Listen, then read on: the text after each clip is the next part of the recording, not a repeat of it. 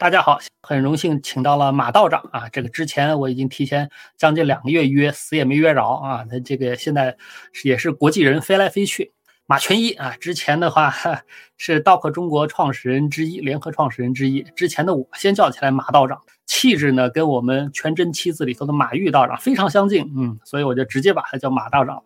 当然头一次来，呃，每一个新的嘉宾呢都有这个破冰的三句半，就介绍一下。你是谁？你现在在哪个城市？怎么跟大妈认识的？今天准备聊什么题？呃，题目标题展开，接着就开始聊，嘉宾为主开始聊。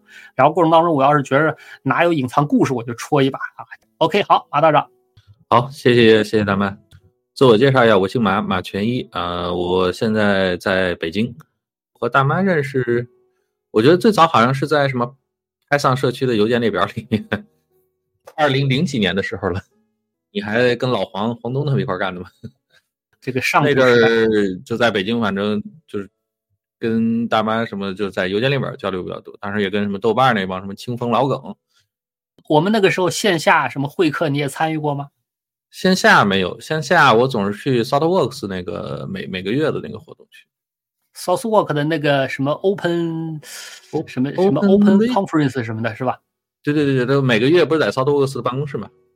但是那阵儿反正邮件列表上是是有交流，现在主要是做呃 Rust 生态相关的一些事情，在国内做一些 Rust 编程语言的推广工作，这个其实挺好的，没什么商业的这个这个利益或诉求上。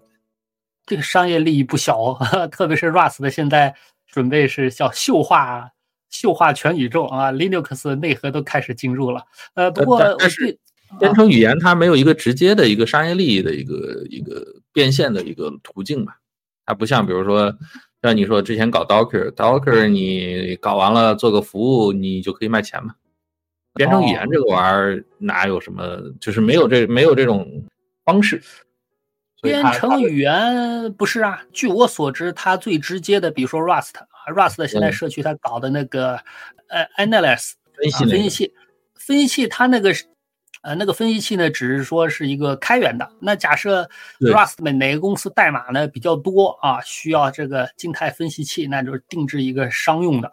那这个商用的就可以就可以收费了。好像之前 Python 啊啥的，呃破尔啥的都有类似的这个变现途径啊。那比如说那个 JetBrains 对吧？啊，他那那个公司也是啊，就是那个人家有很多收费的呃插件啊。那么 Rust 的社区好像也有人在那边。主要还是看这个这个语言，这门语言公一个是公司的重视程度，还有一个是它开发开发者生态是不是足够多啊？人是不是足够多？嗯，对，现在不过还我说实话还是比较小众，真正真正用的公司不多，能用起来。嗯，反正头部头部几家厂商里边都有在用，但是能够大量用起来的很少，而且国内的开发者的量也不大。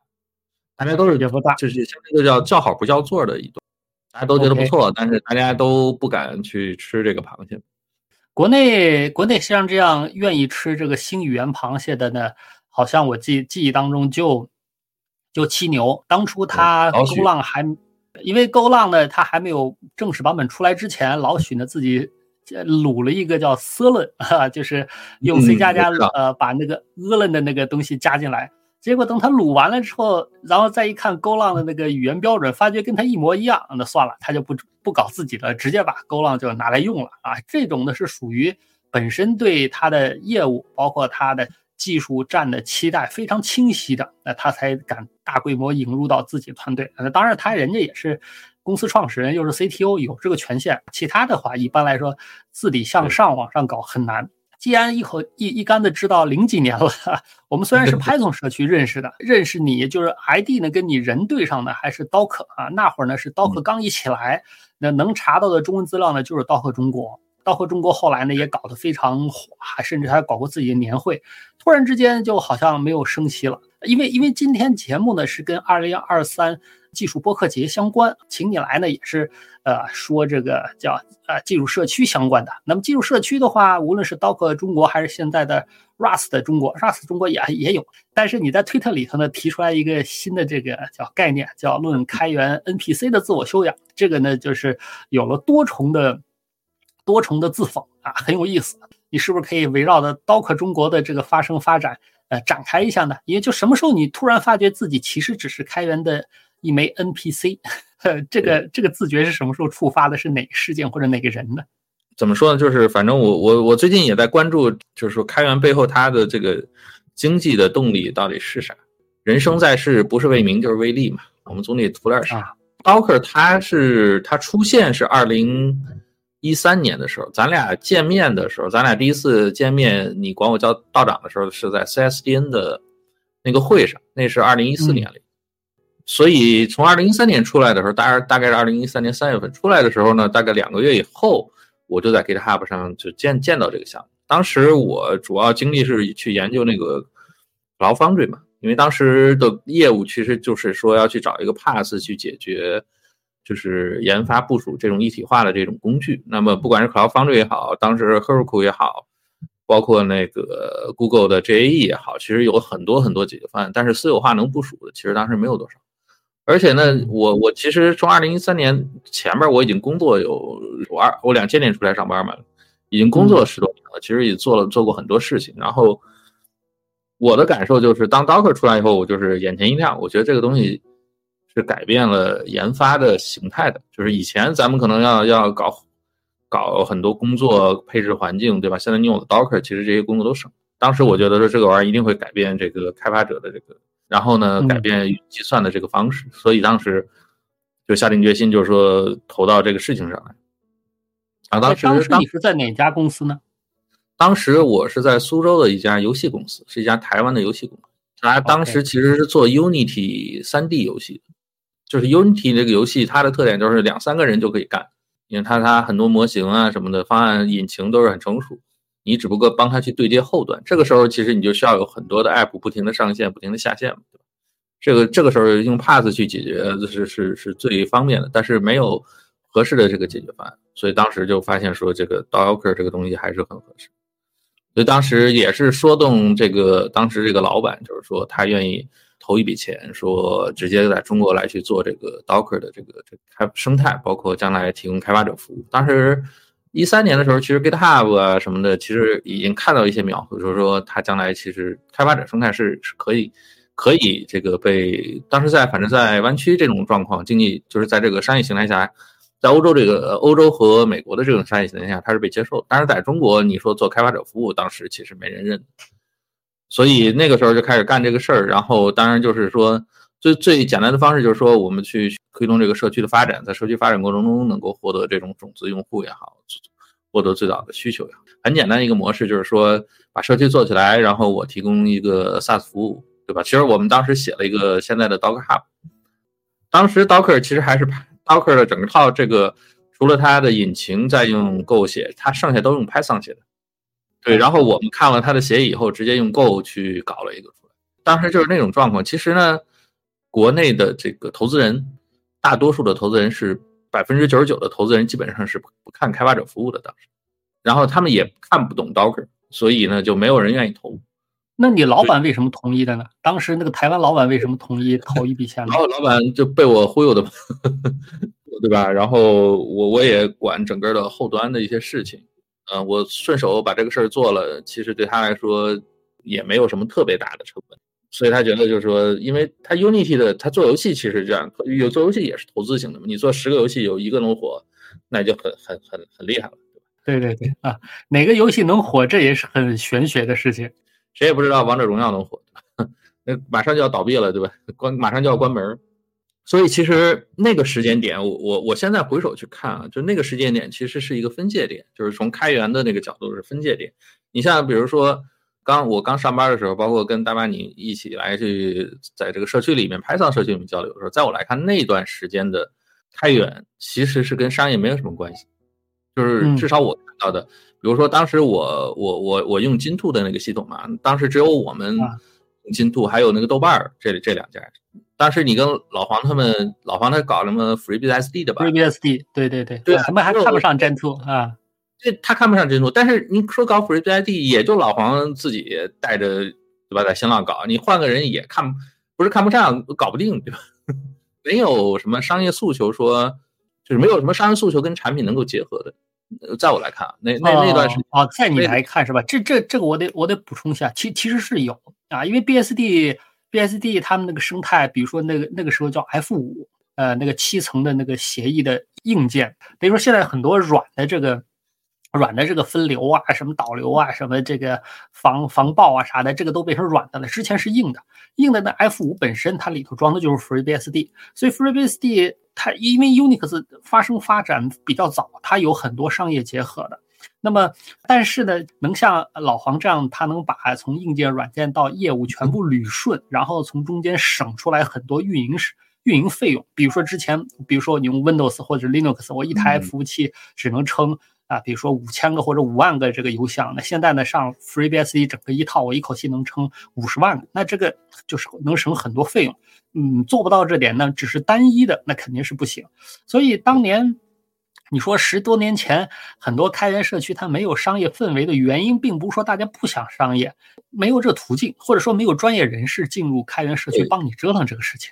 没有，不是我说的没，我可能表述有点问题啊。就是说，我觉得没有商业的这个途径的这个事情，其实是说，就是以前就是从整个生态里里面肯定是说，是说有这个变现途径，包括当时 Red Hat 的 Susie 其实都都已经做得很好了，对吧？但是就是在中国，在国内的这个条件下，它其实很少，基本上没有看到什么做开源的，对吧？做开源做商业的，我我我我不太记得当时有什么公司能让我。就是觉得，哎，他做开源，而且做他的他的产品开源，然后他还有不错的商业的，我我哦，对，那是那是那是，对你顶多是呃，让你用开源从我现在来看，就是那阵儿环境是一个，就怎么讲，就是从 Linux Foundation 成立，它是二零零七年左右吧，它前面还有两个组织，它成立这个过程，我感觉就是是就是是一个大公司俱乐部的形态。做开源的基本都是这几家有资资金雄厚的大的公司才会走商业线，比如 SUSE、SUSE 和 Red Hat 就就不说了。当时比如说 Cloud Foundry 也出来了，对吧？Open 二零一三年前面 Open Stack 也很火，对吧？但是投在里面的基本都是商业。在这一个阶段，从整个的这个周期来去看，就是说，基本上是 Linux 带领的这这这个成就 Foundation 成立的时候，它成立一个大公司俱乐部，所有的这些家一起。那么这些大公司利用开源来整个的在这个，其实它没有除了几家直接盈利的，剩下其实还在维护自，等于是说维护自己的这个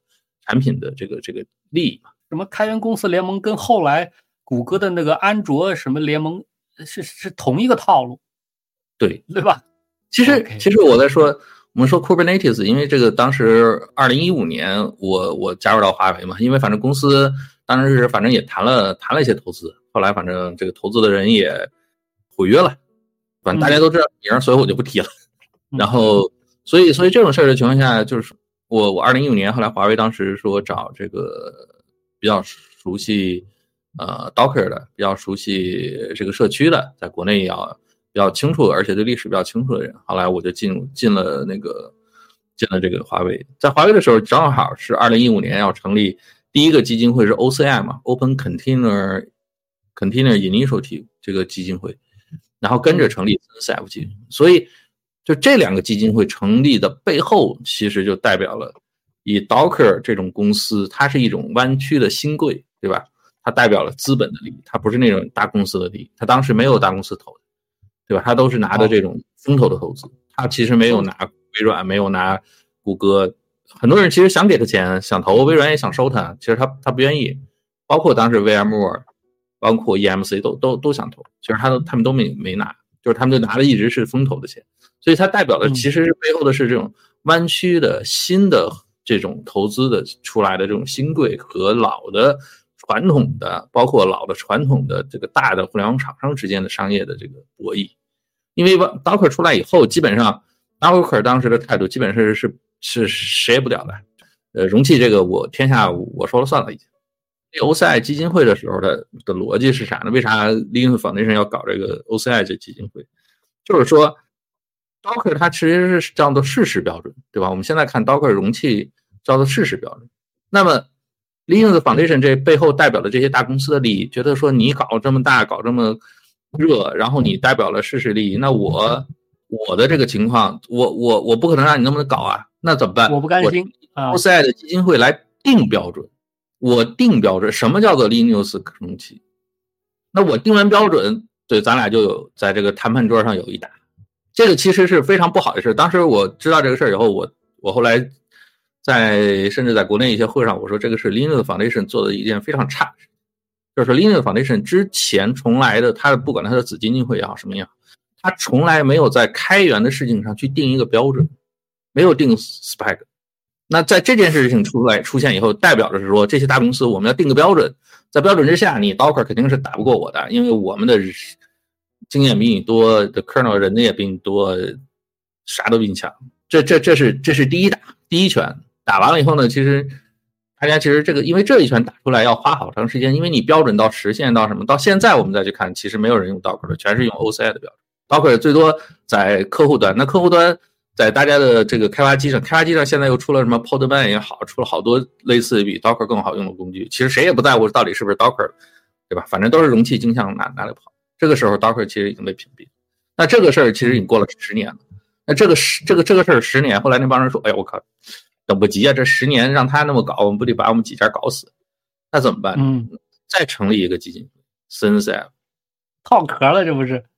对，就是在你上面套好多壳，然后发现 Docker 就是说，Docker 当时的人呢，就是气太盛，但是 Docker 的短板是非常清楚的，因为 Docker 的这个 Solomon 就这票人是没有。没有大项目、大规模的运营经验的，你没有运营过上千万个容器、上亿个容器，你想的那种 compose 或者是什么 swarm 的那种，你想象出来的那种逻辑根本就不行。那玩意是实战干出来的。那谷歌说：“那我告诉你，咱这事咋干？”Kubernetes 出来就秒杀一切嘛，对吧？所以他出来以后，那 c f 说：“那我好。”呃，另一个反对说，那你既然愿意拿出来，那我们就围绕你这个去做，然后直接把 Docker 摁进去。包括当时 CNCF 成立的第一期的 TOC 的委员会，请 Solomon 说，哎，Sol，当然这个老外他是相互之间还是就是说，哎，那请你 Solomon 来做 TOC 的主席。Solomon 说我不去，反正最后纠结了好久，他最后才来，然后干了干了一段时间就就结束了。所以我们去看的话，其实开源从那个阶段其实已经变成了两个背后的商业利益的方式去去竞争的。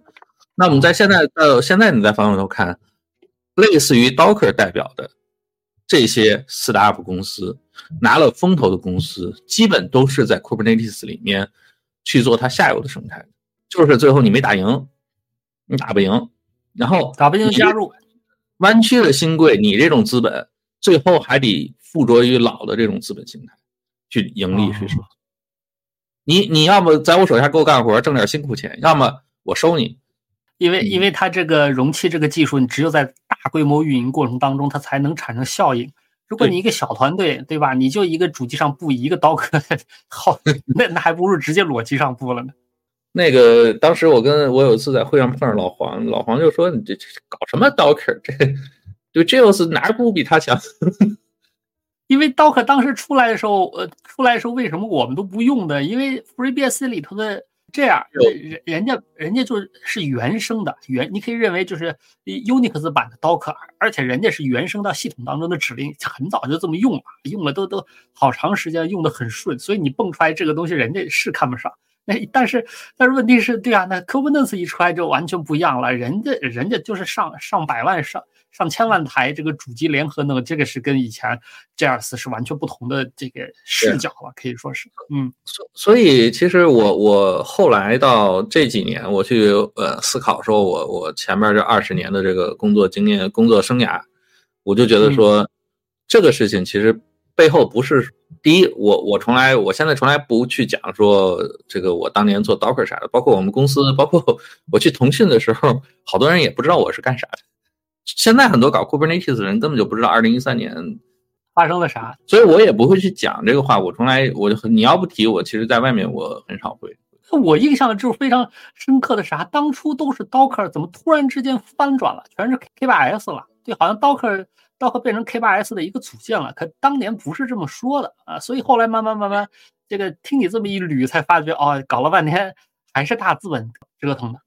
对。在这个过程中，不管当时的这个 Docker 的这个 CTO Solomons，包括当时我特别欣赏的这个，我觉得有老跟老黄东的这个跟老黄的气质特别相像，当时二六 S 的那个 CTO Brandon 做内核的，他以前是 Google 做内核的，也很强的一个人。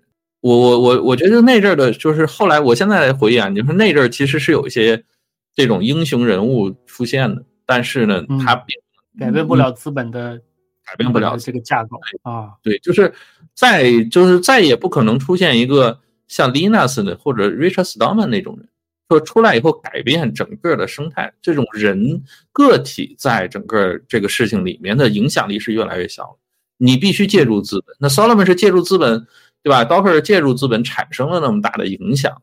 那如果你一个个人连资本也没有，那基本上你就路人甲、送兵乙。对。所以那天在推特上说这个，我们这个什么，我现在就看查我当时说了啥，我说我们三个面向嘛，开源三个面向。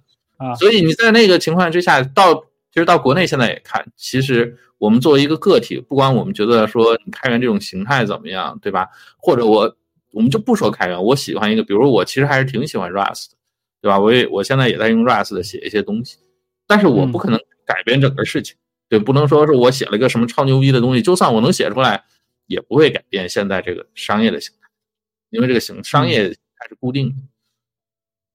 所以，我现在就翻回头去想，那你像 Richard Stallman 或者 Linus 那个年代，它其实背后的商业是啥？它商业是美国的这个经济的全球化。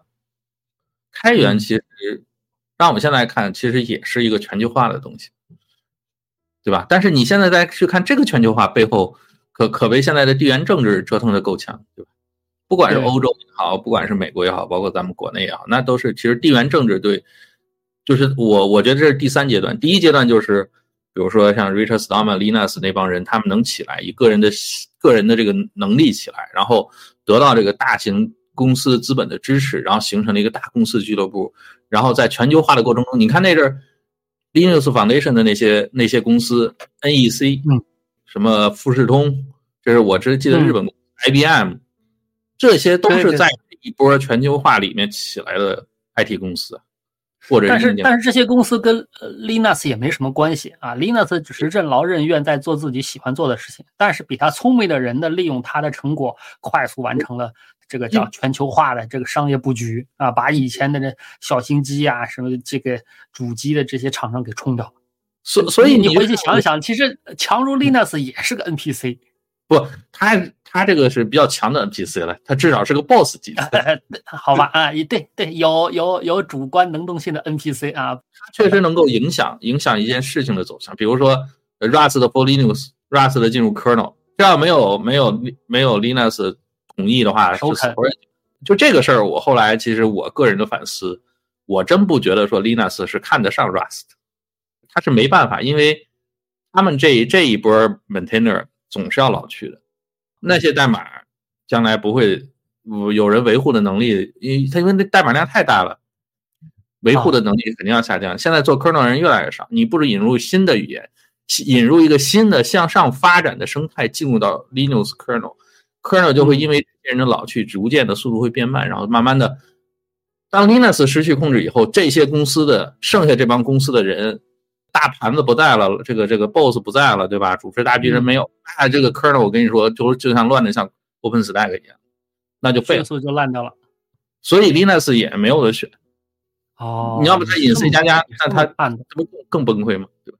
我这两年说看这些事情，都都不从这个纯技术角度看问题，都从这种啊，对对对对对对啊，不是不是很奇怪，这个是必然的。如果一个人一生他自始至终都按照同一个标准去理解世界，那说明这个人完全没有成长。所所以，其实你我们再翻过头来看那天我们说这个 NPC 的事，当时是前面是说啥？我看庄标伟发了一个发了个图，就是他可能在什么演讲里讲开源是是这个什么解决什么问题，我遇到什么问题。其实我觉得现在的问题其实很很很简单，就就其实就一点，一个就是地缘政治造成了。没办法，就所有人都知道说，地缘政治这么危险的情况下，如果有一天发现了这种呃极限的情况，那中国要怎么办？这个这个是没有办法，所有人都会这样想。我们这样想，我们就算不这样想，政府也会这样想。站在他的这个这个工作角度，他他第二点其实更核心的就是说背后的经济元素，因经济因素，在我来看就是什么？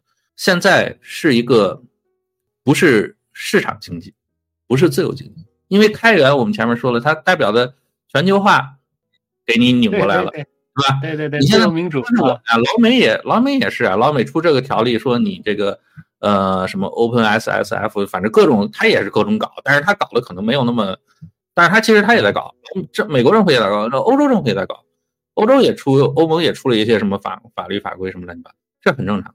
这是第一，第二就是说，在政治地缘政治层面下，把原来这种自全球化自由经济的拧巴了。第二个就是你的这个经济形态，原来是大公司、超大公司的这种，现在叫什么？现现在都得是国有化公司，在国内是最明显的，是国有化公司。现在的所有的公司里面能拿到单的、能挣到钱的，都得是国有，对吧？国字号，对吧？你得跟着，而且有真正能够放出钱来的，就是我们讲信创嘛。除了信创以外。哪有什么其他的单子在外面能拿到钱，对吧？所以这种情况下，国内的开源那就得奔着这个信创走。所以这个这个路，你想这个路上又是大公司，又是国有化公司，又是欧盟那叫 NCR，也是他们欧盟的一个一个一个一个条款。这种东西就是我我作为一个个人，我如果搞一个开源项目，假定啊，我做了一个 Kubernetes 的一个什么什么存储，现在我老我王普我们在在。在做这个事儿，就之前我也这个忽悠老老王，这个说你应该搞存储，老王真去搞了，搞了以后你说现在能接到单吗？他很难接到单，因为你要想去接单，你你资质根本就不够，你只能给那些大的这个厂商去做这服务，那你肯定赔钱啊，赔死，就甭说他了，有些单子连腾讯、阿里、华为都接不了，你我也是分包商，你再做个开源，想通过像 Docker 或者是现在在 Kubernetes 生态里边的那些那些服务，那那那些厂商，欧洲的那些厂商说，我我服务三五家客户，几个大银行，我我养活二十二三十个人，这在中国就可能实现了。那这个时候，你你说这个这个这个开源的这个这这个这个这个参与开源的人，不管他他技术做多好，你说我们参与的那些事儿，其实其实在我眼里，其实没有什么太大的作用。这对于整个的这个事情的改变啊。但可能一两个项目可能会比较好，或者比如说某个大厂出个项目什么可能会比较好，改变不了这个事情。对，是是改变不了，但是它能改变一个什么事情呢？能帮忙维稳。嗯，就是呃，年轻人，年轻人他总是好学，有多余的精力，那么他很多东西看不上啊。但是开源自由软件它的这些宣言是很单纯、很热血、很很民主的。那么他把他的这个时间精力投入到这些里头啊，他就不会把时间精力去放到其他地方啊。这样的话，他这个呃，至于他最后这个产生的结果，呃，在哪里头可以实现？那按照以往的说法，那都是要积累二三十年。那等二三十年之后，他的思维稳定了、成熟了，像你一样开始进行地缘政治化思考了，他就不会闹了。国外，国外当然不是这么想啊，所以，所以中中国为什么现在开源教育现在开始尝试进入大学，让大学生接触开源项目，然后大学就开始创业，全都是冲着这个去的。千万你的你的精力，你的这个脑力啊，千万不要投到其他地方。别的想法上，死磕这些技术细节够你死磕的啊！等你死磕完了，你就明白怎么回事了。那国外嘛是奶头乐，尽可能提供越来越好、越来越丰富的娱乐产品给你啊，剧集呀、动画片呐、这个游戏呀、肥肥仔快乐水啊。但是这些东西国外也收费的啊，国内你还收不了费。那所以好吧，那你这个认真学习吧。这个学习对于中国人来说是一个刻在血脉里头的一个需求。这个所所有这个叫网课都是这样的啊。你焦虑吗？开始学习吧，学习你就能提高自己，提高自己你就不会焦虑了。啊，虽然你还是穷，但是你不焦虑了。这个我，因为我上周在南南大南京大学去参加他那个 CCF 在南京大学的一个活动，而且你想，南京大学的这个学生他是 C 九联盟的，那是质量非常高的，都很聪明。而且是就是当时他们其实有一个人问了个问题，就说我参加开源的参与开源对我有什么好处？啊，你说的这个呢，我觉得没问题。但是问题是现在的学生那么聪明，他。他也他也在问，然后当时跟我在一起就是圆桌嘛，有一个老师，如果你你作为南京大学的一个研究生还是博士，你出去说要进大厂，你去刷刷题，对吧？刷刷这个 LeetCode，你肯定能拿到个 offer，对吧？最多就是 offer 高低高低嘛，对吧？但是你总说找不着工作，他不可能，对吧？南大这个什么上交这种，他不可能说找不着活儿。但是呢，你要说参与开源来讲，当时我就说，我说参与开源对对你来讲是性价比极低的一件事。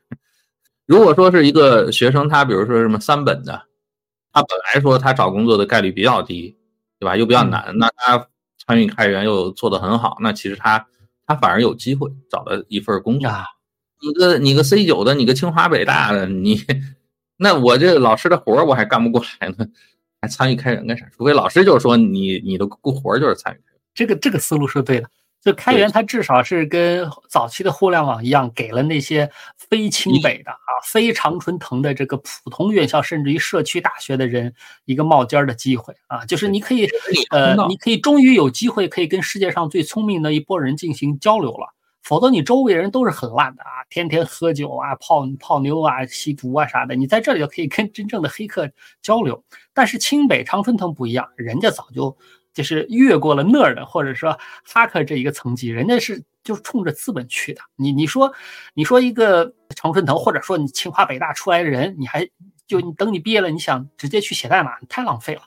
直接都是操控十几亿、几十亿美元，你去开始建设一些大事业啊。你一行一行写代码，等你把这东西写出来，世界早变样了。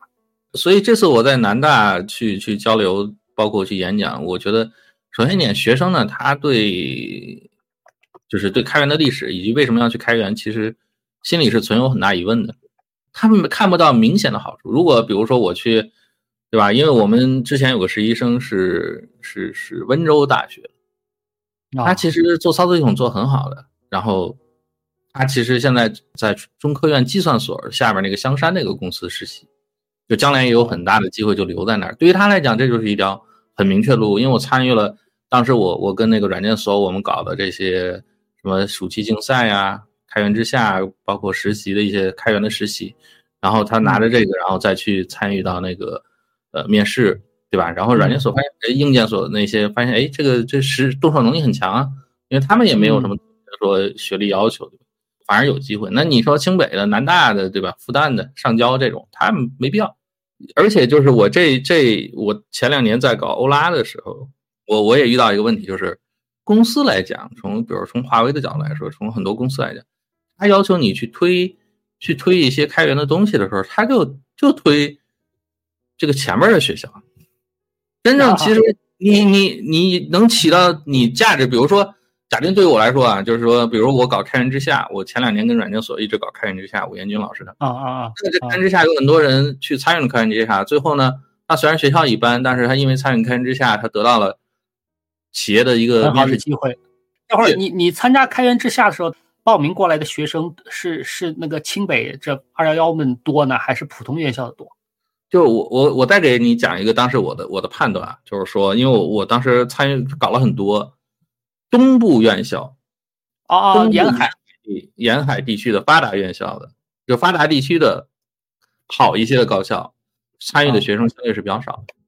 然后西部地区、东北地区、西南地区的院校参与的学生是比较多的。你为啥呢？因为好的院校就是发达地区的老这边的老师，他的项目多，学生给他干活都干不完，他功夫参加这个比赛呀，参加这那的。而且老师要求他去打比赛，那是因为那个比赛是学校里面写好的，说你这个必须带着打比赛，或者你这个比赛的成绩对你保研有有帮助，这种排名是排前面的。你真正参与开源的，其实可能有些特别好的学生，他不屑于参加那种事儿，他他就愿意，对吧？他他有这精神。这个状态其实我我我我干了两年，呃，第三年就是就今年的这个我我就没有直接再参与了，但是我这两年也作为导师去带这个学生。能够看得很明显，就是说，学生的第一诉求是考研，我得先考研，考研能够帮助我将来的有可能找着工作。第二点是，说我如果现在有实习或有大厂的实习，那我肯定要先去。第三个就是，而且就是还有很多地区的学生，比如说我们说一个，我还上次问过一个成都的一个当时我们带的一个学生。一个学校里面呢，知道这个事儿的人就那么三两个人，他们是这个上网，这个动手能力比较强，看信息能看的比较多的这些学生知道。嗯，一个重庆啊，他重庆，重庆那个学校里面就那么三五个人知道，剩下人都不知道。不知道，老师也不说。老师也不知道，老师都不知道，知不知道。我我当时的第一反应是，哎呀，我我想我得找吴老师聊聊，是不是我们推广的这个力度比较小啊？是不是学校里边的体系？后来我跟你讲，学校里面知道的比赛有两个，一个是 CCF 的比赛，一个是这个教育部的叫互联网加创新创业大赛。但是这两个比赛都很水。那学校能看到，是因为这是教育部下来的，老师们会要求不错的、能动手能力强的学生先去干这个活。真正你到社区里面摸爬滚打去干那些社区的事儿的，怎么说呢？就是说，当时我那两年，我还是挺挺挺希望说，能够去去去跟着吴老师、软件所他们一起，能够把这个事儿推起来，对吧？我这觉得至少说能够有很多学生能够通过这个机会，能够能够展示自己，对吧？虽然他不是。哎，那那这是这是中国大学的这个情况，发达地区和不发达地区。那你最近两年国外也去了好多，比如说这刚刚德国回来，那德国那个大学也是跟我们类似吗？发达地区呃不不参与，不发达地区啊有通知才积极参与。我真没有发言权，因为我出去 是开那个那种，比如 CNCF 就是 CooperCon 啊，或者是我这次去去欧洲是 RAS 的 Euro 的这个会，包括贝州 Con。我很少跟国外的这种大学有机会交流。他那个谷歌谷歌代码之下，对他那个是全球招募的。那你去做导师，收的学生都是中国学生，没有国外的。没有那个我没有参与过那个 summer，他那个叫 summer code 嘛。啊啊啊！那个谷歌的哦，你你你是说华为的那个是是那个 summer of code 呃 summer of code 是吧？对，然后我跟那个软件所我们一起搞的，就叫中文的叫开源之下。啊，那那那我还以为是，我明白了，对对对对对对对，当时我一看就是你仿了吗？啊啊啊！对，说说实话，这个仿的咱仿的也比较糙啊。等这个我我也比较这个佩服这个吴吴元军老师，就是说至少说拿出真金白银，然后呢，真的是做了很多实事儿。但是呢，但是哦，我明白了，那那那那怪不得，那怪不得仿的力度，包括它覆盖层次，包括不覆盖的面积啊。包括它产生的效果，当然我们希望说能上 Google Summer 但是还是需要很很长时间积累。但是就这个方式，其实让我看到了当前学校的这个现状。让其实不发达的地区，其实就就是这样，它的这个学生的脱节了。嗯，虽然你说互联网它也能用，对吧？后来我我去云南大学，我问他，我说你们会用用 AI 吗？用 ChatGPT 吗？他说用啊，所有学生都用啊，我们写作业要用 ChatGPT 啊。啊，我说那你们都能用 ChatGPT，为啥你们对于这种新的东西和新的就这种不是那么清楚呢？那学生就说，那我的时间都要去写那种奇奇怪怪，当然也不算奇奇怪怪，就比较咱们的教教教学体系比较落后嘛。我们讲的还可能 C、Java，对吧？有的学校还得还还还在讲这些，对吧？上来做个实验什么？那你想那个学生有有的有很多有想法，但慢慢也就在那个。磨灭了他的那个，因为国外嘛，国外早就开始用那个开源硬件相关东西了。国内的呢，它是要有专门的厂商专门的生生产那个单片机的那个叫实验实验箱啊，那个是指定的，你还不准用其他的。他考试呢也是用那种，所以所以对于国外的，无论是硬件软件发展，他大学就根本接触不到啊，而且而且还不允许外边的这个社区到校区内去搞活动啊。像我之前珠海 GDG 啊，到几个大学。校区里去搞活动，就是因为现场说了几嘴这个科学上网的事情，就被学生举报了，然后就上了黑名单，就不准去学校里头去搞了。那所以学生，呃，除非学生出来，那学生出来也是要有人去通知进去。那如果老师不允许通知，也不让你在学校内部去张贴海报这些东西，那完了，就你看上去是中国大学，你很明显，你去中国哪一个大学，香港都不说，香港不说，它都有围墙的，但是你去。国外什么斯坦福啊，就香港啊，或者说新加坡啊，印度尼西亚，人家大学里头根本没围墙，你随谁都可以随时随地走进去了。中国不一样，中国搞得跟 跟那啥似的，是吧？他怕你人出去，怕外面人进去啊，这说安全这儿那。但是形式其实就决定了内容，包括中国的这个教育网的那个。中国教育网，它虽然是很早实现了 IPv6，但是里头你只能去访问自己的这个东西，海外的东西根本访不了，除非有特殊权限，完全两叉的。其实我我我再讲一个，就是我这几年做这个事儿，因为我做了两年这个欧拉的推广嘛，因为我们跑学校跑的比较多。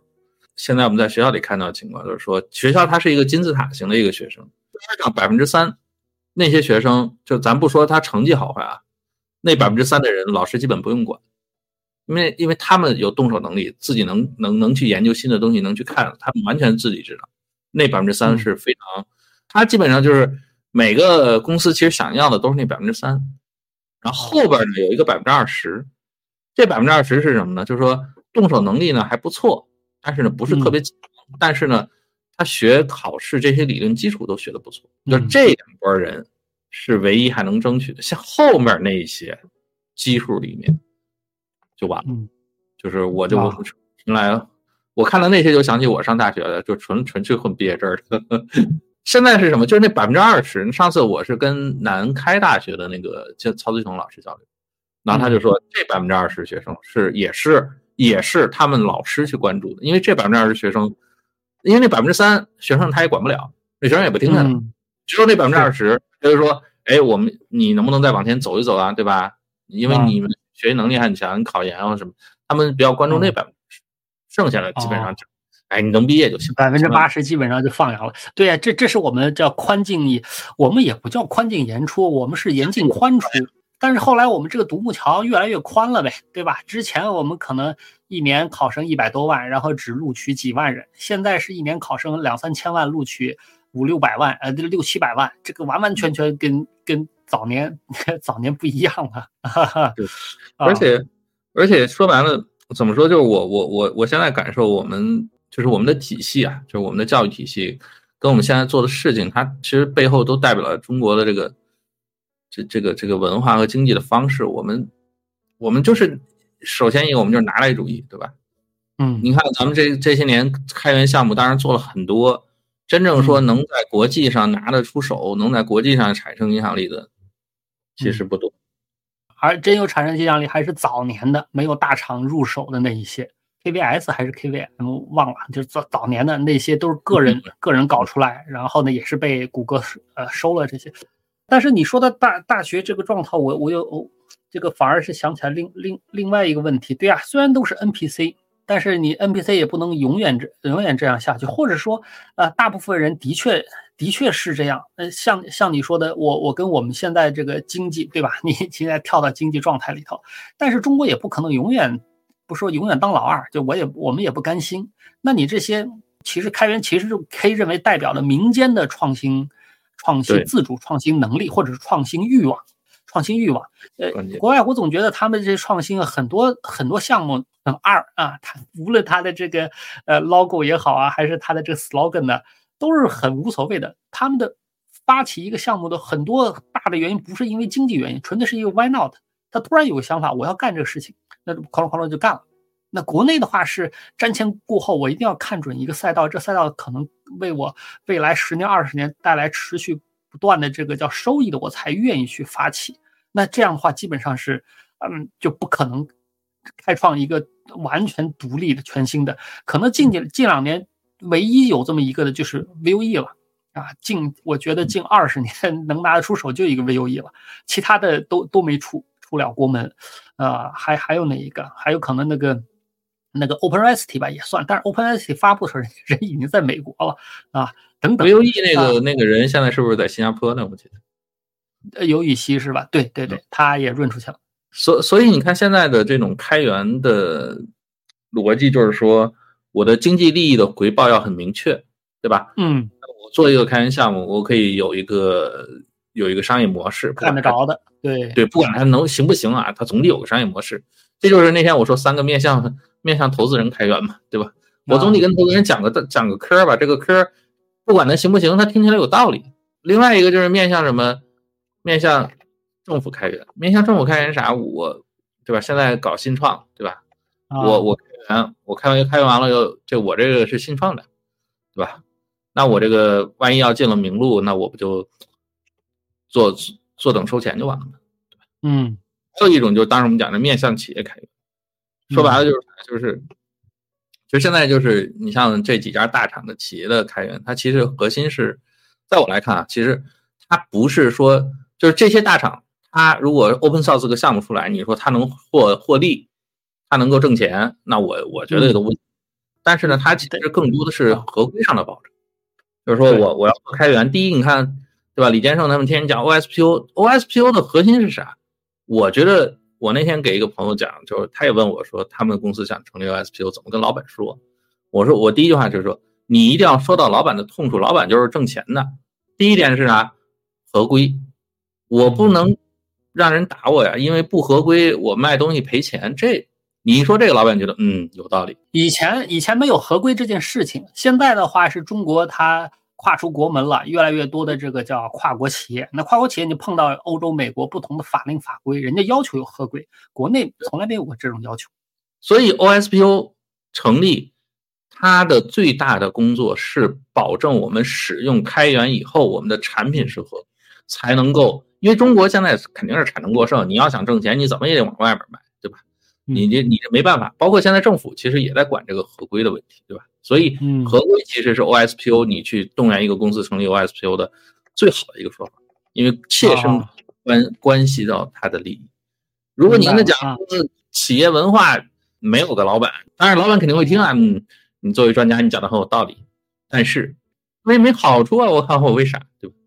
第二，其实所以所以 OSPO 跟技术无关，只跟法令法规相关，所以也跟文化无关。其实也跟文化无关。你你想吧，就这几家咱咱都认识的大厂这帮人，你说哪是因为你成立个 OSPO 你就改变了公司开发者文化了？没有那可能，对吧？那开发那个文化是早那公司形成时候就形成了。你说华为那么讲开源，你说华为里面。对吧？除非除非你这个东西进入华为的基本法，否则的话，那那都是浮光掠影啊，表面的东西，怎么可能进基本法呢？对吧？那都不可能。对呀，是啊，所以所以公司文化是啥？公司文化像你刚才说的，就是赚钱。我企业如果作为一个社会法人或者一个生命体，它唯一的使命就是存活下去，存活下去就是赚钱。企业说我赚钱了，我给你们都发工资了，交保险了，交这个什么？对这这，他是以尽责啊，对他。对吧？你你跟我说，我们搞文化，他说这个工资都发不出来，搞啥文化，对吧？所以很多很多公司就本末倒置嘛。你公司发不出来的时候，大搞企业文化，让大家啊共患难，对吧？共度难关。这个但是问题上逻辑上你说不过去。就还是那点，就是企业里面就是 OSPO，一个是是开源，第二个就是说还是刚才说信创，因为信创的是有单子的，有钱，很多企业呢。怎么叫信创啊？我怎么叫信创？我得把代码拿出来给你看呢，我写的，啊，对吧？至至于是不是你真写的另说，反正也看不懂。那对，那就另说，对吧？当然，至少我拿出来了，你看是我写的，对吧？那我都是中国人，对吧？我我肯定信创，对吧？这个时候你跟老板就讲说，我 OSPO 呢可以作为这个事儿的一个支持者，因为你毕竟要开源出去，对吧？你要拿出去。说白了，就 OSPO，我看了当时 Linux Foundation 也出了个 OSPO 的一个什么。白皮书什么玩？然后我看完了以后就觉得，说的都对，都对。但反正你要让男让男的去说服老板，尤其是中国老板，肯定没戏。肯定是说，咱你说怎么挣钱，怎么帮你挣钱或帮你省钱，对吧？帮你不赔钱。哎，对对对对对对。所以挣钱可能挣不到，但是能帮你省钱，这这也是理由。你帮你不被打官司，对吧？这个对对对，这就省钱了嘛。所以所以那天，所以那天我想起来，为啥发这个三个面相？面向政府开源，面向企业开源，面向投资人。其实最终说明说白了就是，现在开源呢是个生意的一个形态的一部分，一部分。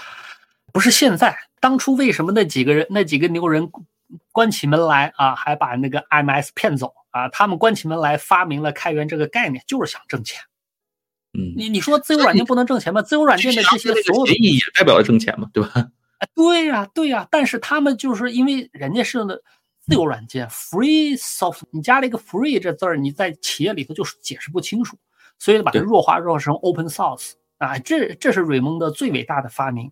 啊，他为此啊，就是把这个资本引入到了之前的自由软件世界。啊，这才有后来的开源，所以开源从一开始就是冲着这目的来的，求人得人，啊，这个。没没什么毛病，这没什么毛病。唯一的毛病是什么呢？把把真正的是把这个叫创新的这个这个根源可能给给给砍掉了啊，就变成啥呢？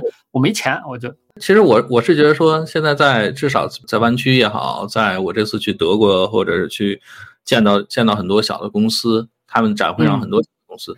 其实我觉得这种它开源在这种它的这个经济形态下，它是它还是代表了创新，就是。在欧洲，我觉得是什么一一个小公司，他去服务一个大银行或者在服务一个运营商，对吧？然后我做出很有特色的东西来，然后开源的形态，然后这个人家就愿意买单，就会用你的东西，然后他他他是可以活下来的，他是可以得到机会让他活下来，然后再找机会去发展。但是这个形态问题是在咱们这儿不好使。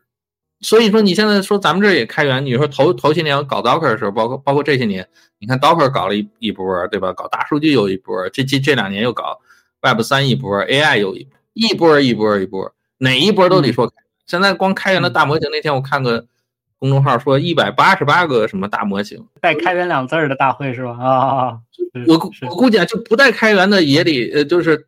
带开源的就不说都是吧，你八十八个总有吧。对，其实因为说白了，因为开源这两年呢是像你说的，开源这两年呢它是属于热词啊，这个这个搭上开源，那么政府呢就认，地方政府就认，各个地方就认。你没开源，人家根本就没有流量，你你连你连卖票你都卖不出去啊，所以的话就全说开源了啊，是这样。所以跟开源本身的这个原先想干什么已经无关了，它变成一个热流量热词而已。它都变成一个 marketing 中的一部分，在我我理解，开源如果是一个商业形态的一部分，这这是在我来看是正常的。就是咱开源了，就是你能看见我代码，知道我写咋样，你愿意买我东西，这没问题。我我觉得是正常。但是现在这个开源其实是 marketing 的一部分，就是我做宣传的一部分。真正你拿出来代码看，对吧？你就是这种大模型套壳。ChatGPT 刚出的时候，国内没有那么大模型。我有有个朋友还问我，他说他说怎么样？我说那个。人家老美还没开源呢，咱肯定没有自主可控。你等没有自主可控，那再等几个月，等几个月，对吧？现在你看，Meta 也开源了，这个什么对吧？开了好多，上千种、上上千种大模型都已经超过 超过这个 ChatGPT 三点五。咱们呢是拿来主义，把人家东西拿来，然后呢包个壳，然后呢说，你说要开源，我就要我给你套开源；你说套啥，我就给你套啥；你说套新创就套新创。对吧？反正只要你给钱，对对对对对，就就就跟我们平时宗教的态度也一样啊。你你说你说菩萨啊，说道士啊，说耶稣啊，无所谓，哪个管用我信哪个啊，无所谓。这比比喻非常恰当。我我其实从来也不觉得说要去讲说一定要开源或者一定不开源。我觉得就是说，如果一个公司，我当时在腾讯，我们去开那个项目，我也是跟老板去讲说，我为什么要开这个项目？因为这是对我腾讯云的商业形态是有帮助的。我怎么设计这个商业模式，对吧？我怎么去去吸引客户使用，对吧？我怎么去后面去去销售前售后？这是你把这个事儿讲透了，他他他其实是知道说要开，其实无所谓的，无所谓的。但是不能把它当做一个，就是把它本身把这个本身跟关键的商业啊什么剥离开讲，那我觉得就有人就不 make sense。所以你刚刚约你还说这个玩意儿。每天吐槽都吐得出很多，那这一口气儿就一个小时了。那但是绕回来，开源 NPC 这个一基本上已经说清楚了，但这只是 NPC 我们的这个社会形象，NPC 自己是不是真的有智能？很多科幻小说也写了，对吧？有的 NPC 真的是觉醒了智能，对吧？控制了整个整个游戏世界，还跟那个还跟女主谈恋爱啥的，这个电影都有写，对吧？那个那个失控游戏的玩家 啊，生活玩家。好，那么绕回来。现在呢，我们毕竟对吧？那包括 Linux 也都老去了，它甚至于为了呃未来的这个发展，还还还向这个 Rust 去去妥协。那么对于国内，国内每年七百万大学生在持续不断的啊产生啊，这即便是现在我们的人口出生率已经跌破了一啊，那么但是未来二十年每年还是有至少七百万大学生会考进来，然后毕业的时候呢，至少是一百万跟我们。相关专业有的这个人，那我们不说这些老的吧，三十五岁以后该死就死去吧，我们不管他，就说这些大学生，他们还是未来有呃可期的。三十五岁以后，你还能不能觉醒，不能自己发生发展其他东西，我们也管不了。那那么这这这大学生，他们刚才你说了，清北搞开源性价比太低，没问题啊，这个我也认同。那对于广大。没有这么多资源，老师没有这么多资源，又是在欠发达地区，但他们也是我们啊计算机相关的这些大学生，他们值不值得加入变成 NPC 呢？或者他们变成开源 NPC 之后，呃，对我们整个开源是不是有帮助啊？他自己未来发展是不是有帮助？这个性价比，他这个我就在问这个性价比的这个切变点或者拐点在哪？啊，就是什么样的学生啊，你这个加入之后，他未来的收益会大过他的投入，这个有什么好的建议吗？按照你现在的直觉，我我的直觉就是怎么说呢？就是说，一定是你真正喜欢，当然开源有硬件、软件什么的，就我们就以软件为例，你真的是喜欢写、喜欢编程的。你如果自己不爱好这个，把它当做一个工作，你就算参与了开源，不过就是将来你你在公司里达到一个搬砖的状态。你对人生的诉求就是说我将来稳定的搬砖。那餐饮开源呢，给你一个接触到更高的一个，就是从你你上学的时候，你可以接触到实际的这个公司或者什么情况，对吧？这是一种。第二是我能够有机会跟这些公司的人认识，那有机会能拿到一个 offer，对你来说就就这么两个好处。我认为我我有观点，大妈就是就是我觉得将来未来几年，嗯，会在中国应该会有一批像非常有能力的。特别聪明的年轻人产生，而且是通过开源的方式站出来。为啥？嗯，因为我实际看到啊，就是说现在真正很多上大学的同学，我们刚才说了，就是找工作这种，其实还有很多家家庭条件特别好。其实有一批家庭条件好的，而且还真就是有点想法，想证明自己的这些人，我觉得如果能够。出现那么几个人，可能就会对整个这个事情产生一个大的影响啊！因为首先他不需要我的工作认认可，因为我不差钱，对吧？明白，明白啊！这种人我觉得将来是，而且他确实喜欢做，对，会冒啊！因为因为现在的这批孩子里面，他们的背后的父母就是比咱们要大个十岁、十十多岁吧，他们正是对吧？这个功成身退，对吧？也不一定功成身退，人家比如说，就光是拆迁房，拆迁房啊，我我手里头有两栋楼啊，我的工作日常工作就是去收租子，那已经人人已经你只要不作死，那基本上是好。下半生的这个子子子孙孙都没有什么问题了。那这时候他们要追求啥？你这么说我也想起来，其实当年零几年、零五年的时候，我那时候还其实还没有专注搞 Python，还在看其他稀奇古怪的东西。看到有一个社区呢，人家在搞 Lisp，然后呢查进去再看，发觉那好像就是个富二代，富二代，人家在研究 Prolog，啊，所以现现在呢，就是这一批，包括前呃上上周吧，嗯，还访问了几个叫。呃，高高一和高二的学生啊，他们呢是在二一年，他们在初二、初三的时候是是接受过我们拍抗，就是上海李辉的那个采访。后来呢，再问啊，他们的情况是什么？人家已经在高中的时候就参加了那个实际项目的这个，他不是开源啊，它实际项目的这个开发啊，比如说那个就是有些小的那小的游戏的私服。里头需要有一些自动运维，比如说呃，发现那个挂机啊，或者自动踢什么的，人家就已经开始搞这个事情了。还没进入大学之前，就已经完成了基础的呃叫叫啥来着？开发能力开发能力的这个叫训练了。你像我，我大学毕业之后两年才明白过来怎么开发软件，那个比人比人家差了将近十年的功力啊，当然是比不过别人。所以包括包括你刚才说的，哎，家里头无论是啊有房有矿有山啊有地啊，或者说是啥呢，人家直接就家里人带出去了。那这帮人，呃，他们一时半会儿还没有完全融入到国外的这个文化，还是用中文的话，他们在国外啊那完成的这些开源项目，也可以带领国内的小朋友小小伙伴们去给起来啊。反正这个可能性都有。嗯，我我认识一个这样的人。所以，所以我我我觉得这是一种可有有希望，非常有可能的。对，我也希望说，这种这种小小朋友越来越多，能够把国内这个这个这个环境做一些改变。因为我们现在像像咱们这年龄的这个对吧，上有老下有小，对吧？啊，我们这种人没有什么没有什么可纠结的，对吧？挣钱就行，对吧？在公司里，你让我说开源咋样，我就说我就咋说，对吧？那我要把我真实想法讲出来，那公司明儿走人就完了，对。对，所以我觉得是说，未来肯定还是有机会，而且我觉得中国这个经济的形态，它也不可能一直是这样，就忽左忽右，忽左忽右，总是有给你一段好的十年，对吧？有紧的十年，松的十年，它总是摆摇摆的嘛，螺旋形上升嘛，啊，对对对，所以谁谁也不可能精确的一口气儿都给持续好几年给的都是正确的政策，其实很多时候你上面给的是正确的政策，下面人给你念歪了。啊，所以他不得不再再去调，这个就属于过拟合嘛，啊，欠拟合，这就是 上上下下反反复复就是这样啊，没问题。所所以我觉得就是现在，反正这种这种形态已经被大家接受了。不管怎么样，大家知道说这是一个好的形态，然后也有这样的一个一个土壤。这一把种种子撒下去，总得有几个发芽的吧？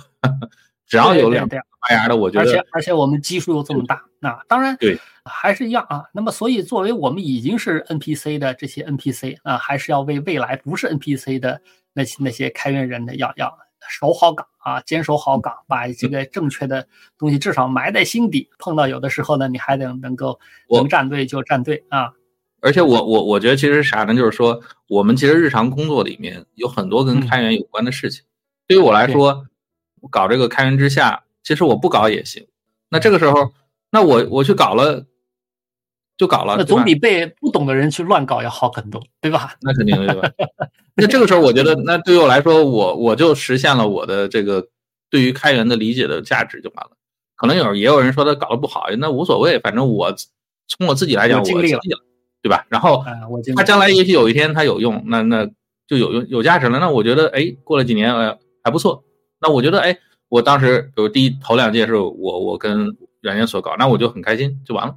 对对，对我来说其实就是这样。那我觉得就是大家如果有参与这个工作，就是在你日常工作中，如果觉得有机会去帮助这个事情去发展，那你就做一份在你的合情合理的工作之内，然后做一点点帮助。对对，其实这个大家如果都去这样做。可能慢慢就变好，明白明白啊，这个跟我们跟跟我零零五年写的什么那个那个宣言啊非常类似啊，就是你可能还记得这个啄木鸟社区给的宣言啊，每天你回答一个问题啊，什么每每个月干什么写个文章什么的啊，每周写个文章啊，每个月你可能就是啊这个发布一点代码，坚持十年啊，这个中国的什么什么就会变化，结果十年过去之后毫无变化。